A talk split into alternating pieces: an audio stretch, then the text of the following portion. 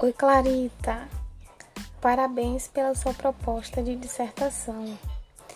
Eu achei muito interessante e importante sua pesquisa propondo um peixe ornamental a partir da técnica de triploidia e utilizá-los como controle biológico do Aedes aegypti.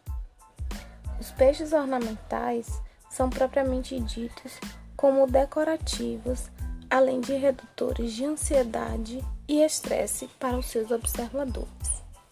O uso destes, com hábito alimentar larvófagos e geneticamente modificados, impedindo que estes indivíduos se reproduzam de forma desordenada na natureza, já que vão originar indivíduos estéreis associados como controle para o Aedes, torna seu projeto inovador sendo que pode contribuir diretamente como uma das estratégias de controle vetorial que é inofensivo à saúde humana, ao meio ambiente, reduzir ou eliminar gastos com produtos químicos com eficácia para um inseto que é adaptado ao meio urbano e não é vetor apenas de uma enfermidade.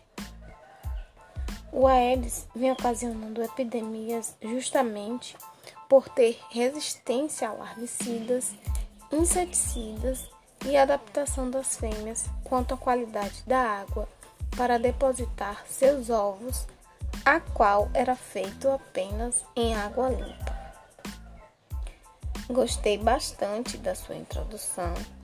Seus objetivos estão claros e o referencial teórico está bem elaborado. Porém, senti falta de figuras das espécies que serão utilizadas, pois acho que ficaria mais interessante e atrativo para o leitor.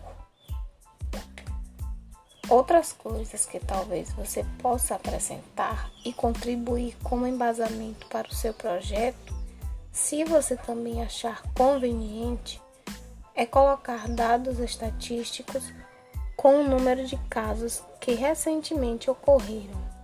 Buscar referências que falem do uso específico do sangue humano pelas fêmeas como fonte de proteína. E talvez um tópico que traga as tecnologias ou as principais tecnologias que já foram utilizadas como alternativas de controle para este inseto.